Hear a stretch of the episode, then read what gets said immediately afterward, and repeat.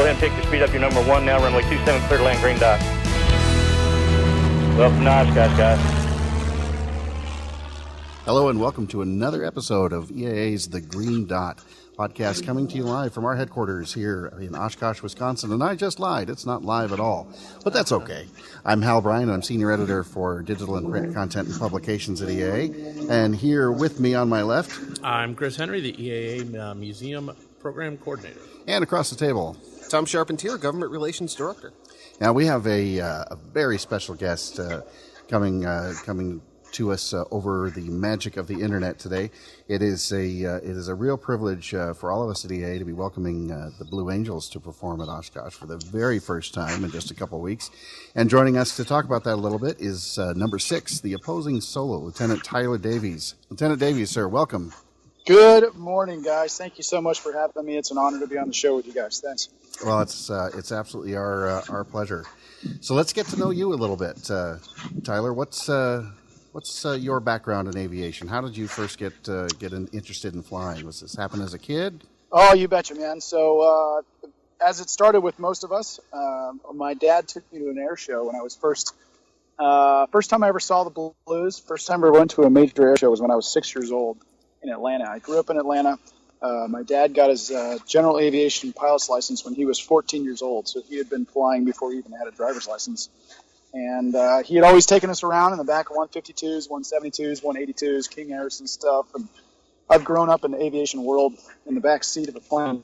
And, you know, I said, you know what? I don't know how I'm going to do this, but uh, I'm going to join the Navy one day.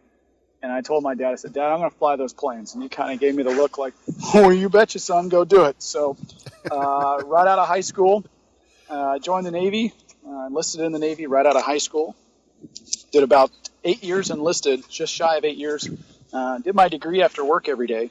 Uh, took me about two years to get a four-year degree. I worked from seven to four in the morning, and then went to school uh, five to ten, uh, five days a week, uh, with the ultimate goal of hopefully getting a college degree one day. And uh, it kind of dawned on me halfway through the program. I'm like, wait a second. Now I'm getting the sheet of paper, which is actually making this thing actually a possibility. So simultaneously going to school to get my degree, I also started building an officer package to put in for uh, OCS with uh, hopefully one day getting the opportunity of getting selected as a pilot. Well, first uh, first chance, uh, I submitted the application. I was lucky enough to get selected for uh, officer program as well as a uh, pilot slot, and went through flight school down here in Pensacola to Milton for T-34s, and then to Meridian for T-45s, uh, the jet trainer, and then out to uh, VFA 106 where I learned uh, the Super Hornet.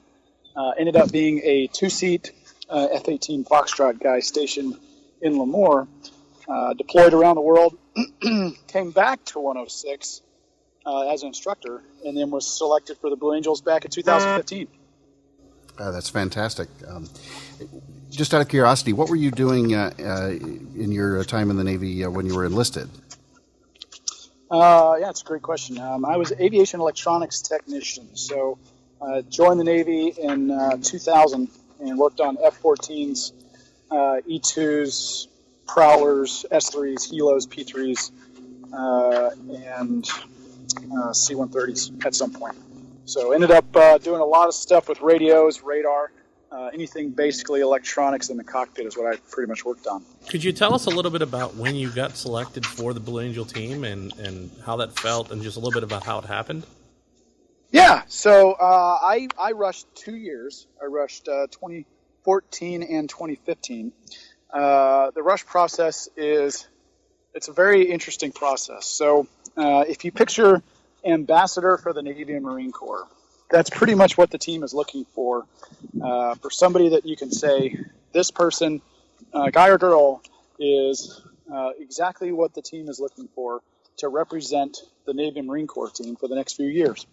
So when I was lucky enough to get selected in 2015, uh, you go through process to where uh, you need at least 1,250 tactical hours of flying in the F-18 to be able to apply as a pilot for the uh, United States Navy Blue Angels. So you put in an application.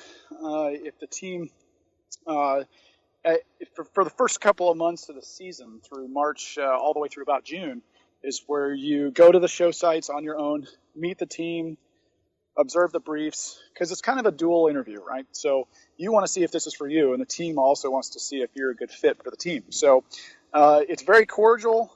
Uh, everybody gets along very, very well.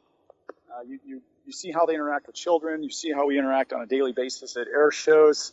Uh, you see how they dress, all the different stuff. Uh, you know, on the team, uh, we don't wear any open-toed shoes. We have closed-toed shoes. We always have to have a belt. We always have to have our collared shirt on. Uh, and anytime we're out in town, we also tuck in our shirts as well. So, uh, very, um, if you think Sunday's best, because that's what we're looking to do is represent the Navy Marine Corps team, both in and out of uniform uh, through community outreach and also air shows. So there I was, uh, got selected in uh, July of 2015, and it was the most insane feeling I'd ever experienced in my life. I could not believe it when I called in a boss's office, and uh, he said, "Hey, Feed, dude, congratulations, man, you've made the team." And uh, at first, I was like, "Dude, you got to be messing with me. There's no way." He's like, "No, dude, you're good, man. You're in there." I was like, "What?" So it was uh, a pretty awesome experience. So he uh, he called you Feed, and I understand that's short for your call sign Feedbag. Can you tell us just a little bit about that? You betcha. So in the military, uh, at least in naval aviation, you don't get to choose your call sign; they choose it for you. So Yes. uh, I, I'm known to always have food on me at all times. So uh, you know, I, I, I- like I said, I was a two seat guy. So anytime I'd go in country or I'd go on a combat mission, uh, the backseater guys would want to come fly with me because they knew I had food at all times. So, um, you know, one of the guys was like, "Hey, man, I'm starving." I like, "Oh, yeah, I got a pizza." He's like, "What do you mean you got a pizza?" He's like, "I got a pizza. You want a pizza?" He's like, "How do you have a pizza up there?" I was like, "Don't worry about it. you want you want a slice?" He's like, "He's like, yeah, sure." So, yeah, he hands me the. Uh, I hand him a pizza, and sure enough, he takes a couple of slices and hands it back. He's like, "Dude, I can't believe you got a pizza." I was like, "Yeah, well." How do you, how do you fit a pizza in the cockpit of an F eighteen? Well, I, uh, you know, I, so I knew a lot of the guys on the ship that uh, I was previously stationed with when I was enlisted. So they would always take care of me and make gourmet food and stuff. And uh, they put in a little box, and I stuck it in my little helmet bag and you know, brought it on the plane. That's just great. That's amazing. yeah, it's good times. so, can you tell us a little bit about? Um, I, I imagine this this varies depending on the time of year, but what does a, a typical day for the the uh, the Blue Angels look like? Um, I, I guess maybe during training and then uh, during the air show season is probably a little bit different. Yeah. So once you uh, once the salute drop happens at the end of November, um, be, more like the middle of November there, right around the November 12th, our Pensacola home show. Uh, that previous team of that year is done. It's like salute drop, bam, done. The next team is now taking place. So uh, from that point, uh, it's funny. You say, "Hey, I know how to fly a plane. Everything's great. You know, you guys can. If you guys are pilots, you guys can go jump in a plane and go fly it right now." But a mind shift is uh, as we have that salute drop, we are now no longer able to do air shows because it's a new team. We now go into our winter training mode, and now we need 120 flights to be able to work up to what the team just did about 10 minutes ago at that point. So uh, we'll do two and three flights a day, six days a week. Uh, we'll do Pensacola winter training for a couple of weeks prior to Christmas, and then the entire team will pick up and we will depart the pattern and head out to El Centro for the next two and a half months, where we will fly two and three times a day, six days a week, up until the first air show in March. Uh, so our morning routine is normally you wake up right around five or so. Um, you'll fly two and three times in that day. Uh, you'll normally leave the squadron somewhere around six-ish. Uh, you'll go straight to the gym. We also have to work out six days a week uh, because if, if for those that don't know, we don't wear G suits in, in the cockpit, and the reason for that being is if you wear a G suit with the close proximity to each aircraft that we fly, as you start to pull G, that G suit's going to inflate, therefore not allowing us to get super tight and super close to the other aircraft. So uh, that's where that's com- combating those G's. Also going to the gym and working out heavy legs, heavy abs, uh, and a lot of core strength to be able to combat those G's on a daily basis, two and three times each day. So uh, in March, once we have our first show, Then we go into what we call show mode. Now we are a, a show ready squadron. And then we will transit every single weekend. We'll be in a different city performing uh, air shows and also doing our community outreach portion, which is one of my favorite parts as well, is being able to go out into the town, meet the general public, inspire people of all ages, men and women alike, to just go do something awesome. It might not be to go uh, strive to go into the military, but just to go choose a goal that's so unattainable that when you actually arrive at that dream, you turn around and you look at your footsteps and you're like, how on earth did I get here? I can't believe that. Goodness, like, does anybody else see this? And it's just, it's the most amazing feeling in the world. Uh, it, you know, one of my major things that I try to tell around the country to a lot of people is that the 2017 Blue Angel team may never know their their outreach. We may never realize it, you know, but maybe one day, maybe 10, 15 years down the road, somebody on the team may bump into somebody that said, Hey, I know you. You motivated me to go do this, and you inspired me to go do this. And that is like the ultimate, you know, check in the box that said, Hey, it was all worth it. Everything that we did that year, however long ago it was, back in 2017, it was all worth it because we motivated you to go do whatever you thought was not possible, which is pretty cool. Yeah, absolutely. Um, I wanted to go back just briefly to the um, where you're talking about um, kind of the workup that you guys do prior to the air show season. What does that look like? How uh, how do you how do you go from you know the, the, the team at the beginning of the season to the team that's that's actually performing? How do you build up those maneuvers? Do you do do, do you do you have drills that you run, almost like a sport practice, or is it uh, more of just uh, kind of tightening and tightening and tightening till you have it? Yeah, that's uh, also a, uh, a, great question, and, and normally that's misunderstood how we do that. So, uh, like I said, back in November, boom, it's over. We start from scratch, and now we go to a building block approach. So uh, the diamond trains separately, the solos train separately, and then we go out and literally just fly on each other's wing. We don't do anything else. First flight you do is you just get used to uh, flying on a spring. So right now we're on a 40 pound spring. And if you picture making a fist, putting your other hand on top of your fist and pushing it away while you're trying to pull it in uh, to your chest, that's pretty much what it's like. So uh, basically, the reason why that is, is that allows you to be able to control the nose of that aircraft, similar to driving down the freeway. If you picture driving a car, you don't really know exactly where those wheels are. You kind of make a little left, a little right, a little left, but then when you take a turn, you know exactly where the wheels are at because you are controlling that, that car. Similar to the jet flying on the spring, you start on a 10 pound spring and then you just fly straight and level.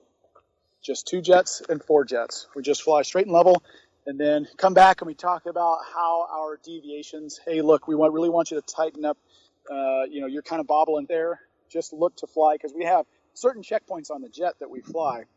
Uh, and then slowly but surely, we'll step it in just a little bit, get a little bit closer to each other, go do that same exact flight. And we'll see, okay, now stuff happens a lot quicker because now you're a lot closer. Then once you've shown that you can fly straight and level, and you can fly very easy, mild turns, then for the diamond, they'll start doing slow rolling maneuvers, like a very, very easy barrel roll, kind of stuff like that. They won't put the gear down or do anything like that. Uh, they'll just start taking nice, easy rolls, nice wing overs and such. And then it's a building block approach to that. Uh, for the solos, we don't even start opposing each other until we get to El Centro. So we're working on our timing pattern, uh, which essentially is being able to, if you if you've seen the show before, the solos try and hit beak to beak directly over center point. So Five's contract is he's going to get the solos to center point. Six's contract is he's going to make the hit happen, essentially make it look like we're going beak to beak with each other. Uh, so we'll do six weeks of just flying the timing pattern where five will fly on six's wing and check step by step by step by step and be like, okay, hey, look, let's work on this, let's work on this, let's work on this. Once the basics are down, when we get to El Centro, then we start opposing each other at very wide distances once we've trusted each other that we know we can continuously repeat that exact same distance as we cross, we slowly but surely step it in to where you get into the air show mode. Then, once the diamond has shown that they know how to do their job, the solos have shown that they know how to do their job, then you incorporate another timing problem, and now we do our first flight together to where now the solos and the diamond are integrated and we start building the show. Now that creates its own uh, timing problems, the wind, you picture bad weather, rain, whatever, uh, you know, buildings, whatever type of geographical issues are out there that forces the diamond to have to change the profile. The solos have to adjust to that as well. So there's a lot of timing that goes into the air show that people just don't even think about. You expect to see diamond, couple seconds solos, couple of seconds diamond, couple of seconds solos. All of that's part of the magic, which makes the air show happen. As you guys are, uh, as you said, starting from scratch every time like this, there's a rotation though through uh, through the team. It's, it's, my understanding. Like when you joined the team, you were you were flying the seven jet. Uh, now you've moved up uh, and you're you're number six, the opposing solo. So would number five have been opposing solo the previous season? That is true. Yep. So we turn over almost about 50% of the squadron every single year. Okay. Which is pretty insane that we've been doing this for 71 years. Right. And we still continue to be able to provide the excellence and precision that the Blue Angels are of what people know them to be today. So uh, if you're selected as the boss, you have to be a prior commanding officer of a fleet going squadron to be able to be selected as one. You'll be the boss for two years. If you're selected as two, which is a right wingman, you stay two for two years. If you're three, three becomes four, and then four leaves the team. If you get selected as seven, you're the narrator, VIP, uh, pilot, you're the media pilot, key influencer pilot, uh, as well as pretty much the det officer in charge every single weekend, and we go to different show sites. Uh, when we get up there, you guys will see how busy Seven actually is. He's definitely by far the most busiest person on the team. Um, seven will do that for a year, and then based on what one through six and the uh, the other Oldbies on the team decide, they will choose where uh, seven goes. So seven, if two is open, he could go to two. If three is open, he could go to three. Or if six is open, he could go to six. And obviously, he's going to request where he wants to go, and the team will make the decision there. So then you'll fly six, and then the next year after that, you'll transition to five. Five will train six. Four will train the diamond for each year. Oh, really? So it's not necessarily the, uh, the boss who's training the diamond. It's four. It's the, it's the slot pilot. Well, so this year uh, we have a second year boss and a and a second year four. So two and three are new. Ah. Okay. So one doesn't need very much training at all. One is kind of training two and three a little bit to say, hey, look, this is kind of what I screwed up last year. Look at this. Look at this. Uh, work on these. Where four is kind of the he's the training officer for the Delta. So he's the airborne safety officer and the training officer. So he is really working one through three uh, to be like, hey, look, we need to do that. Push here. Look at that. You, you pulled it a little too much here. Let's work on that. Well, next year, two and four are going to be the senior guys, and we'll have a new boss and a new left wingman. Okay. So now two will help train one, and four will help train three, but overall we'll be training the diamond uh, as well. So uh, you mentioned that uh, for uh, boss, that uh, that role has to have been a, a CO of something. Uh, you said a, a, squadron commander or commanding officer of a, of a squadron in the yes, past, sir. but they do yes, not sir. necessarily have to have or or may not have any prior experience with uh, the Blue Angels themselves, right? Uh, absolutely. Okay. Yep, that is correct. Does that ever does that ever happen though? Where you do you have somebody within the team, you know, two or three or four or whatever, who then later will come back to be the boss and come do another stint? Very, very, very rarely has that ever happened. Interesting. That's very interesting. Yeah, and the reason and the reason that that is is that also allows for there to always be a, a fresh set of eyes. Because if you bring them back and they're like, well, well, we did it like this way Right. back when, so it, it helps to keep the team current. It helps the team evolve. Helps the team be able to stay with current times uh, for what's going on. So right now we're on our 31st year of flying the Hornet. Uh, very soon we should be going to the F-18 Super Hornet. Uh, who knows when that's going to be? We'll see. Um, but it should be uh, it should be an absolutely awesome demonstration once that happens. So you're talking about the F-18 Hornet and Super Hornet. Can you tell us a little bit about what it's like to fly the Hornet? Oh man, it We'll, is, we'll uh, sit back. sure- We'll light a cigar. you- How much how take your much time you got? Yeah. Uh, it is it is such a rush. It's it's definitely a rush to be able to fly this airplane, uh, to be able to pull back on the stick and max perform this aircraft. Uh, one of my favorite uh, favorite parts of the show is is where uh, the sneaks happen. Uh, I will sneak from behind the crowd, just under supersonic, and I will bury the stick in my lap and go from wings level to 90 degrees nose high on a max performance pull, which is a pretty aggressive pull all the way up. And to be able to uh, fly this aircraft to the max performance capability of this aircraft directly over the treetops for the crowd is there's there's really no words that I can put uh, over to you guys to let you know how it feels. It's just the it's the greatest experience in the world. It really is. Uh, and to be able to do the same exact thing in a gray jet in the fleet uh, when we as we represent our Navy Marine Corps brothers and sisters that are flying these aircraft in gray jets, uh, it's I remember the first time I flew an F-18 as a student, I was screaming going the whole way down the runway as the first time I plugged the afterburners. I was like, oh, oh, oh, I mean, it was the craziest experience in the world.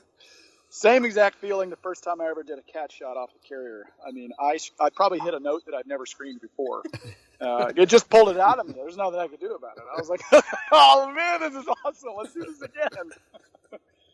You uh, you So, almost dropped yeah, your pizza at that point. You, I, I had to hand that to somebody else. Take this. Hold my pizza. Yeah. So I, I guess you wouldn't have experienced this yet. I'm I'm assuming, but I I'm be curious to know after you you spend uh, you know a considerable amount of time flying the jets with the springs. Do you have any sense for what that transition is like going back to uh, going back to a fleet jet? Well, it's funny is that uh, I, I can take the spring on and off.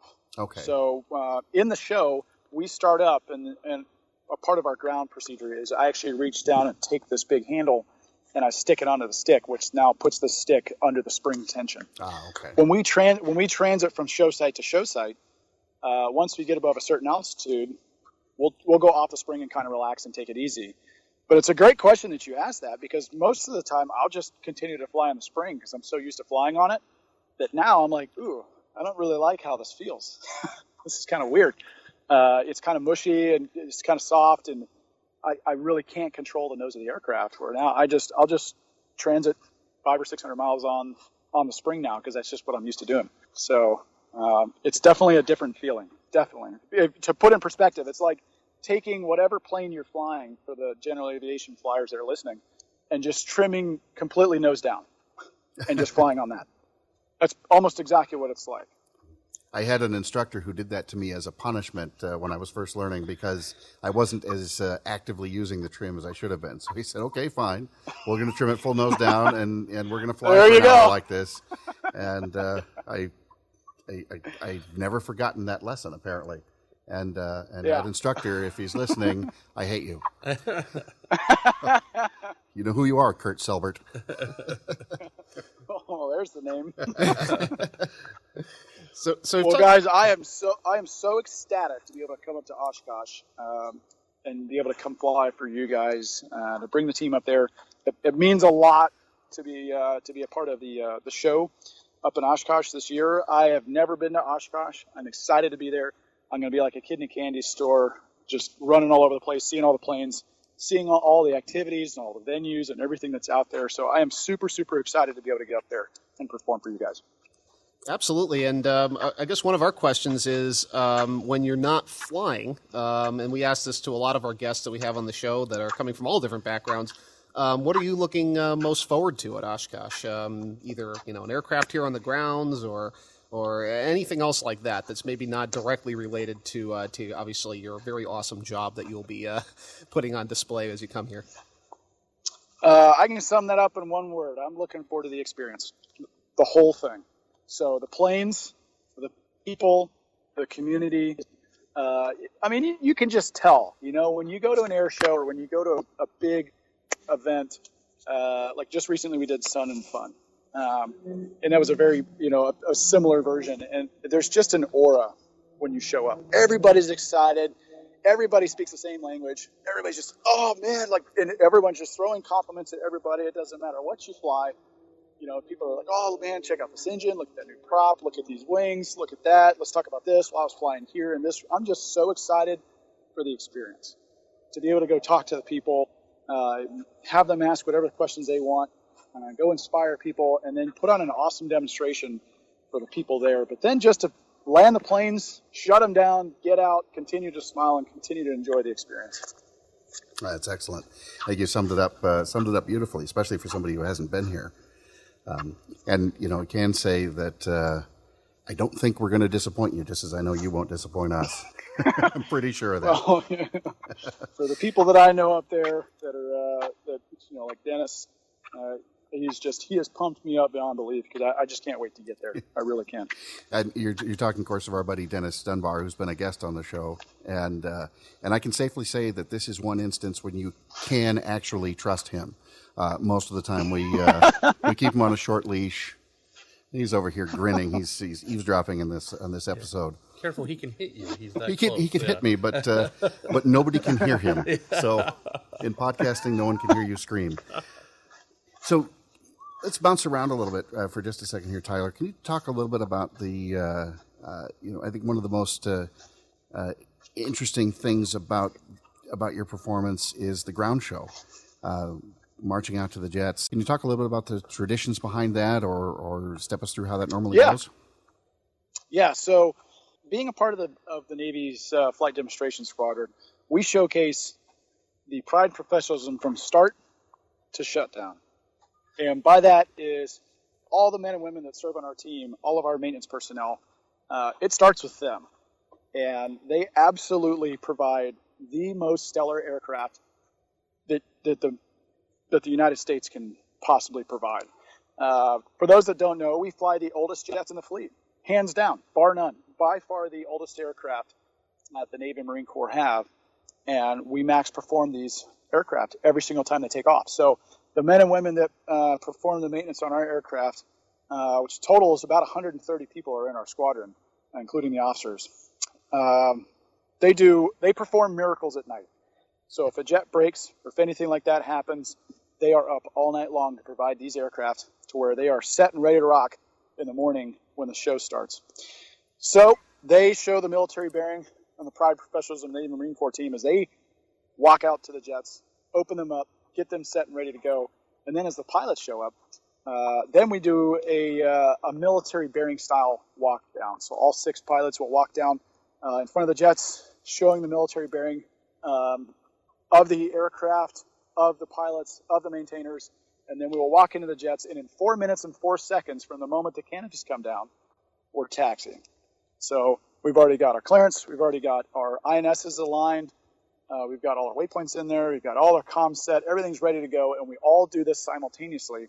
And then we taxi out, and boom, we don't look at the jet, we don't pre-flight, we don't do anything. We get in the jet, sit down, close canopy, and ready to rock.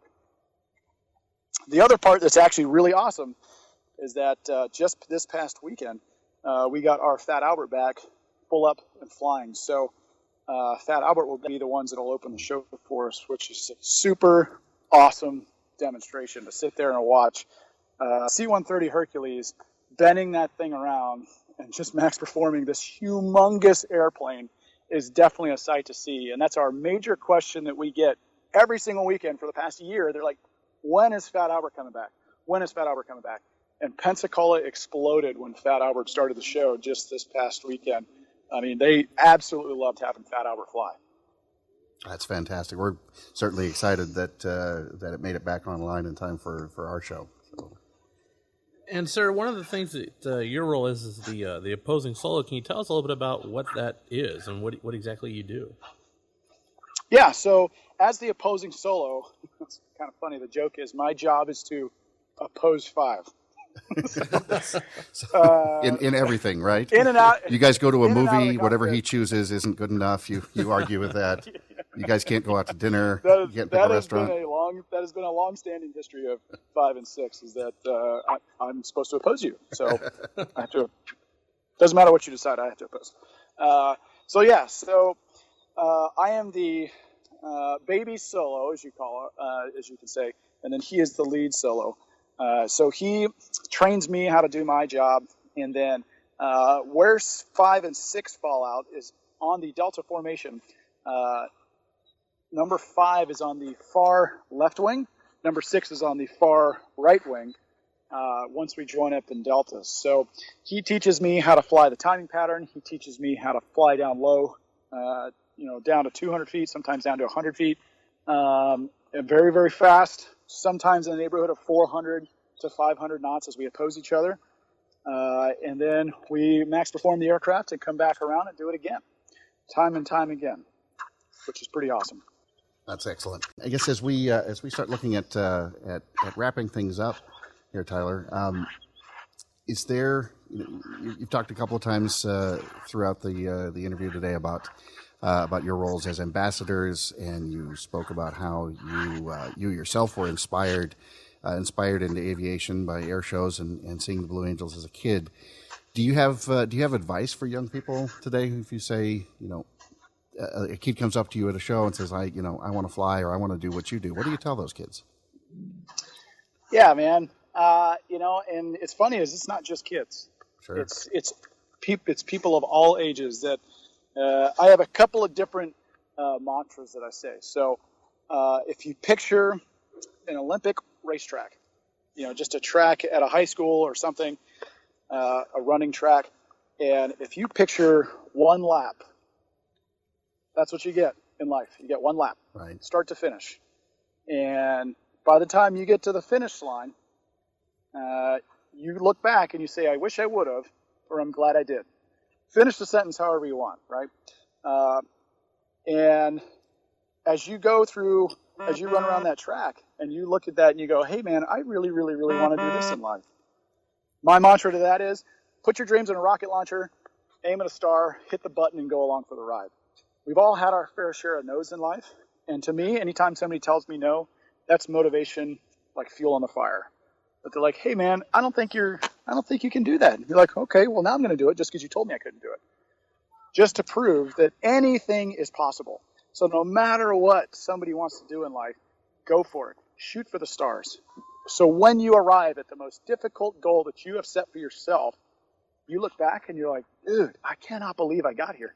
This is so awesome. Because really, that's the American dream.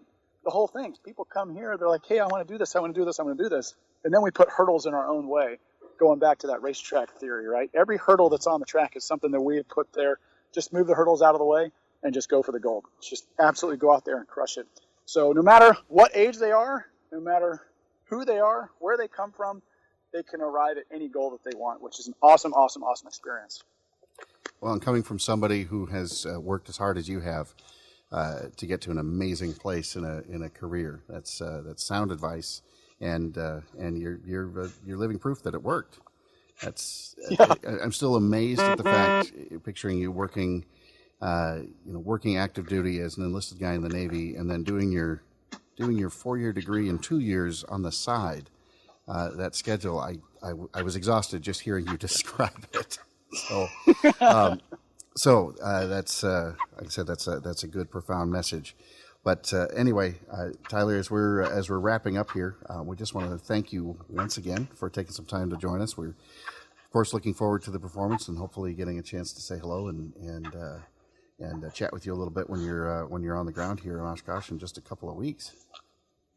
Absolutely. It was my pleasure to get to spend the morning with you guys. Thank you so much for taking the time to speak with me and uh, let me speak my piece about uh, the demonstration, about how much the Blues care uh, about Oshkosh. We are so looking forward to coming up here uh, and performing for you guys. And thank you so much. And I'm looking forward to meeting you guys as well.